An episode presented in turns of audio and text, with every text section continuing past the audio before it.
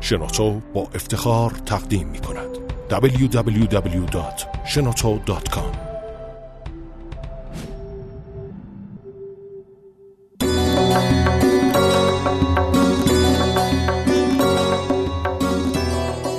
داستانهای انجیر و به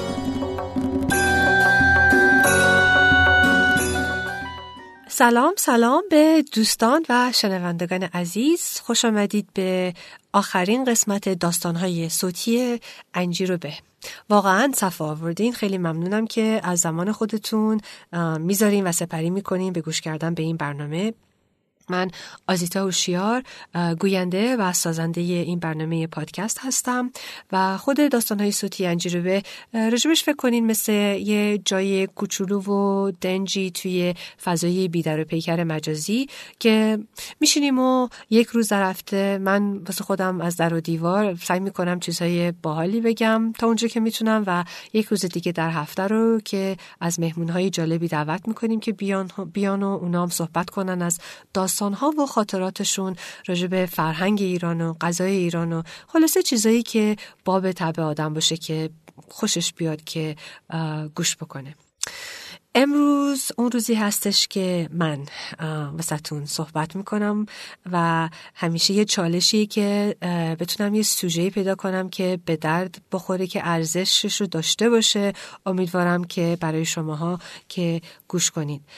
این دفعه فکر کردم که شاید توضیح بدم که چی شد که من شروع کردم راجع به نوشتن راجع به غذا و فرهنگ ایران. به عنوان یک بلاگ که تو آمریکا بهش میگیم food blogging so چی شد که این food blog اصلا قدم اولش اجرا شد؟ قبلش دوباره قافیه که تنگ میاد من تازگی ها حالا هی میرم سراغ سهراب سپهری و بریم دوباره سراغ آقای سهراب که می‌گفتن مادرم ریحان میچیند. نان و ریحان و پنیر آسمانی بی ابر اطلسی هایی تر رستگاری نزدیک لای گلهای حیات شما رو نمی‌دونم ولی من حتی اصلا میشنوم نان و ریحان و پنیر. یه حالی به هم دست میده. واسه اینکه برام پر از خاطر است. نه فقط خاطره زائقه بلکه خاطرات زندگی. منو به یاد خیلی چیزها میندازه. یهو منو یاد مادر بزرگ پدر بزرگ میندازه. یاد نشستن لبه حوزی توی حیاتی میندازه. یاد تابستونا میندازه. یاد بچگی ها میندازه. خیلی خاطرات رو زندگی می‌کنه. این قدرت غذاست دیگه. غذا فقط یک چیز حیاتی نیست. فقط یه چیزی نیستش که ما می‌خوریم که زنده باشیم. و حتی فقط یه چیزی نیستش که واسه یه شکمو بودن و دلگی و لذت و تفریح باشه. غذا یک قسمت بزرگ و عمده تمدن آدمیان هستش. و یک گونه ای هستش که خیلی چیزها رو باهاش ارائه میدیم. وقتی یک کسی رو که دوست داریم براش دوست داریم که یه غذای خوب و خوشمزه درست کنیم. یه مادر وقتی که از فرزنداش مراقبت می‌کنه واسهشون مریض میشن حالا مریضم نیستن واسهشون غذاهای خوب درست می‌کنه. مهمون که بعد از مدت ها از راه دور میاد آدم میگه چی دوست داری واسه درست کنم؟ واسه اینکه اینجوریه که عزت نشون میدیم احترام نشون میدیم محبت نشون میدیم. و اینجوریه که درهای محبت هم باز می‌کنیم.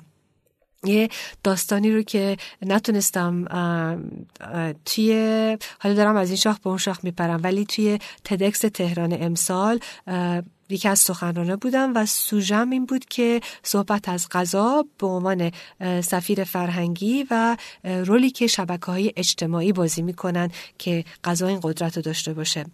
یه داستانی بود که می‌خواستم تعریف کنم ولی خب وقت نبود. واسه اینکه وقتی میگن به توی تد میگن که وقتی بالای صحنه هستی بیش از 18 دقیقه نمیشه حرف زد. این داستان این بود که با یه خانمی توی نیویورک آشنا شدم که اتفاقا خیلی خانم شاخصی هستن و اگه بگم میشناسیشون یه architect معروفی هستن در آمریکا و در ایران هم شناخته شدن شناخته شده هستن و ایشون تعریف کردن که موقعی که 18 سالشون که بود و غربت زده بودن توی نیویورک با یه مشت از دوستای دیگه رفتن خونه یکی از آشناها. که دوست یکی از دوستا بود. و گفتن که این آقا که رحمه رفته بودن مهمونی خونشون آستینا رو بالا کشیدن و شروع کردن به آشپزی کردن. واسه تمام این گروه بزرگی که اومده بود و نشستن و یه قرمه سبزی خیلی خوشمزه درست کردن. و این خانم گفتن که از همون موقع که نشستن و این خورش رو خوردن این مهر این تو دلشون افتاد. ولی خب اون موقع وقت هرچی بود نشد که این دوتا به همدیگه برسن. ولی سالیان سالیان بعد که دوباره همدیگه رو دیدن و این خانم اتفاقا اون خاطره خوش قرمه سبزی هم هنوز زیر دندوناش بود با همدیگه معاشرت کردن و الان زن و شوهری هستن و خیلی هم با همدیگه خوشحال و خوشبخت هستن. و خلاصه این خدا رو شکر و این یکی از اون مثال هایی هستش که چطور غذا می‌تونه بخت آدم هم باز بکنه و از دو تا کسایی که همدیگه رو نمی‌شناسن عاشق و مشوقی هم بسازه. تو آمریکا این البته یک کلیشه هست واسه اینکه حتی یه ضرب مسئله هستش که میگن the way to a man's heart is through his stomach که معناش اینه که یعنی اگه بخوای یه مردی عاشقت بشه به شکمش برس. البته این ضرب مثل میشه راجع به خانمان باشه. میشه گفت اگه می‌خوای یه خانمی هم عاشقش بشه به شکمش برس خانمان بد شکمو نیستن و اتفاقا بعدشون نمیاد کسی واسهشون غذای خوشمزه درست کنه. چون برمیگرده دوباره به این حتی به شکمویی نیست. کسی که میشینه زحمت می‌کشه با محبت با سلیقه واسه غذا درست می‌کنه داره نشونت میده که تو رو دوست داری. چه تو زن باشی چه مرد باشی بچه باشی بزرگ باشی هر کسی که باشی. چون دوباره به غیر از اینکه غذا فقط یک چیز بدیهی و اساسی زندگی و حیات هستش و اینا. و بعضی موقع هول هولی صبح صبحونه می‌خوریم بعضی موقع یادمون نمیاد اصلا چیزی بخوریم. خیلی موقع ها میشینیم حل حوله می‌خوریم عوض اینکه مواد غذایی درست حسابی بخوریم یا میگیم که حال حوصله داره حالا بیاد آشپزی بکنه. ولی اصل اصل مطلب اینه که اگه به معنای خیلی درست حسابی بهش فکر بکنیم غذا یکی از اون هدیه های زندگی هست و یکی از اون روش هایی که واقعا میشه مهر و محبت رو نشون داد.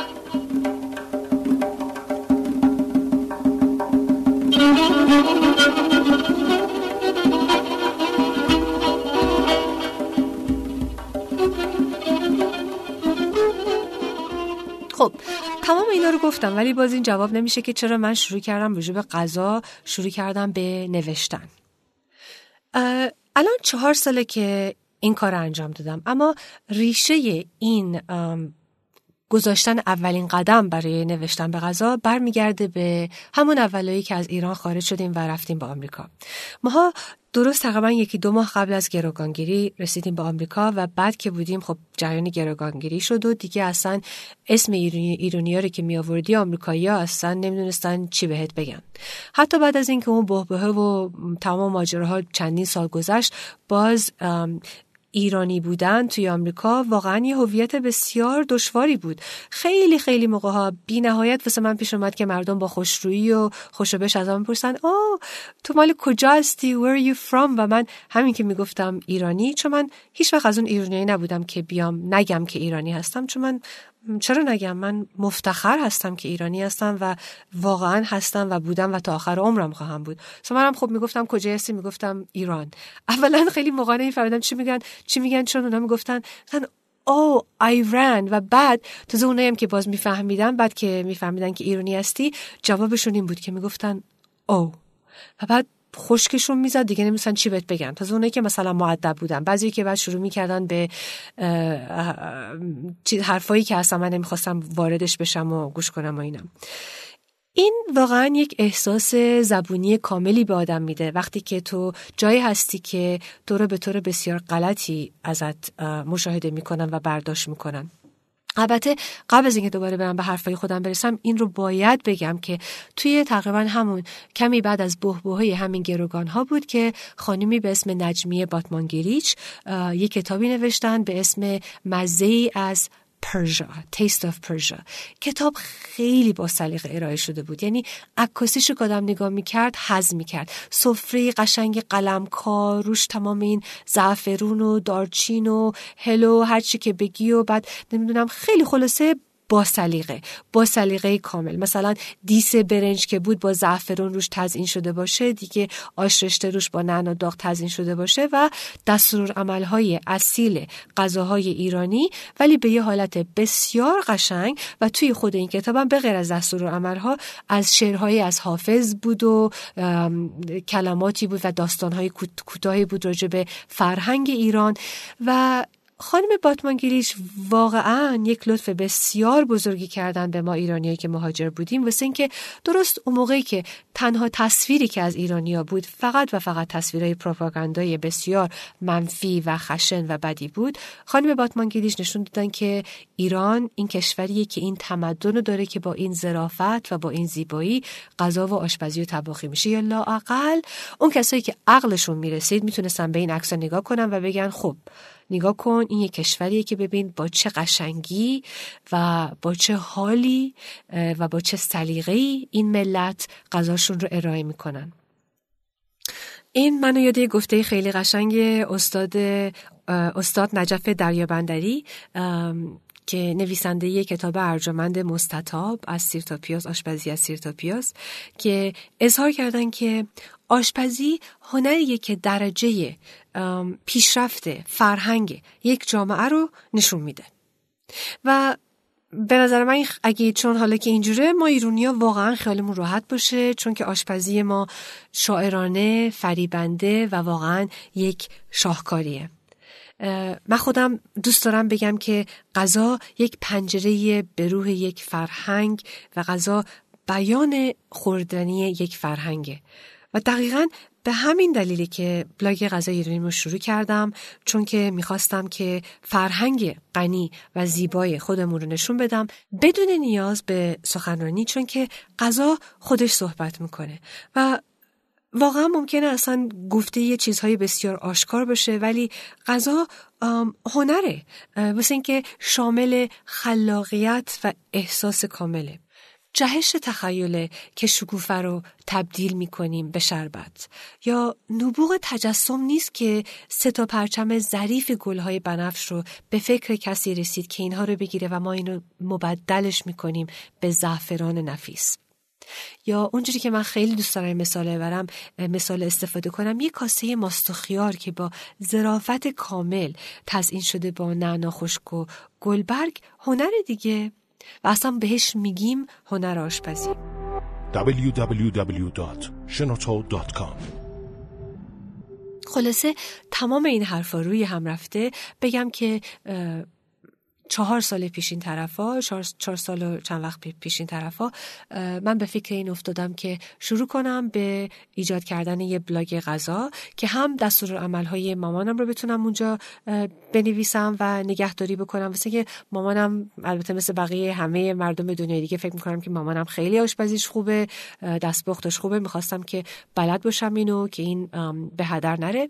ولی در واقعا قصد از قصد اصلیم هم این بود که از استفاده کنم از این رول مهمی که غذا بازی می‌کنه که رابطه ایجاد می‌کنه و دلها رو نرم می‌کنه و گرم می‌کنه که استفاده بشه ازش به عنوان یک سفیر فرهنگی و از طریق اون بشه با صحبت کردن از هل و گلاب و تدیک و خورش و فسنجون و تمام این چیزای خوشمزه که دل همه رو می‌بره آدم بتونه راجع به اینکه معنای ایرانی بودن چی هست و ایران کجا هست و چه چی هست و چی نیست رو اونم بشه یه کاری کرد.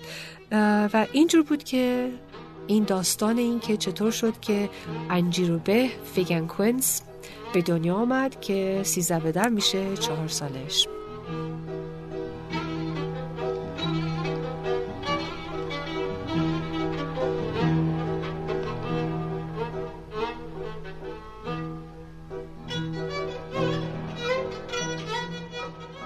خلاصه قافل نباشیم. از این پل پل بزرگ و مهم فرهنگی که غذا هست. چون خیلی چیزاست که بین انسانها تفرق ایجاد می‌کنه. اما غذا از اون چیزهای نادر و بسیار زیباست که ما آدمیان رو و قلبامون رو یا لاقل شکمامون رو به هم متصل می‌کنه. واسه همینه که من واقعا میگم که خیلی خوب شکمو بودن. چون شکمو بودن با آدم این اجازه رو میده که کنجکاوی داشته باشه واسه فرهنگ های دیگه و علاقه داشته باشه و از این طریق بتونه یک آشنایی رو ایجاد بکنه که ممکن بود که به غیر از اون انجام نشه.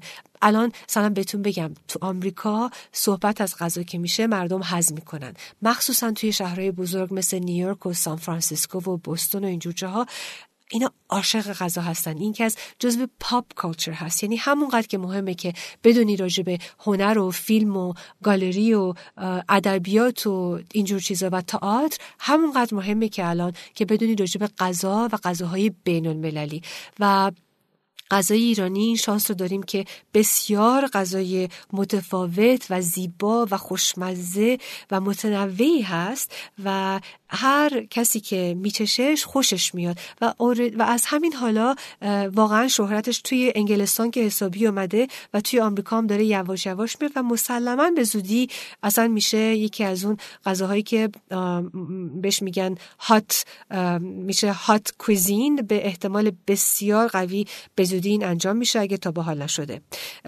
از آشرشمون گرفته تا تدیکمون تا بستنی سنتی ایرانی تا پالوده و خلاصه پالوده و آبلیمو اینا همه واقعا چیزایی هستن که جزو جزو شاهکارها و میشه جواهرات ملی و فرهنگیمون حسابشون کرد. خلاصه این هم داستان این که چطور شد که این بلاگ به وجود آمد. دیگه حوصلتون رو سر نمی‌برم و قبل از خدافظی تشکر از بابک میرکازمی موزیسین عالی برای ساختن موسیقی ابتدایی برنامه و همینجور استاد مهران مهتدی برای اجازه دادن از موسیقی کلاسیکشون در این وسط های برنامه پادکستمون. و با تشکر از شنوتو برای اجرا برای اجازه دادن اجرای این پادکست. و تشکر از شماها والا که از زمانتون و وقت وقت نازنین گذاشتین و این برنامه رو گوش کردین. واقعا ممنون هستم. امیدوارم که یه ذره واسهتون جالب و با ارزش بود. پس تا دفعه دیگه امیدوارم که خوب به, به روح و شکم و همه چیزاتون برسین و قربونتون و خدا نگهدار.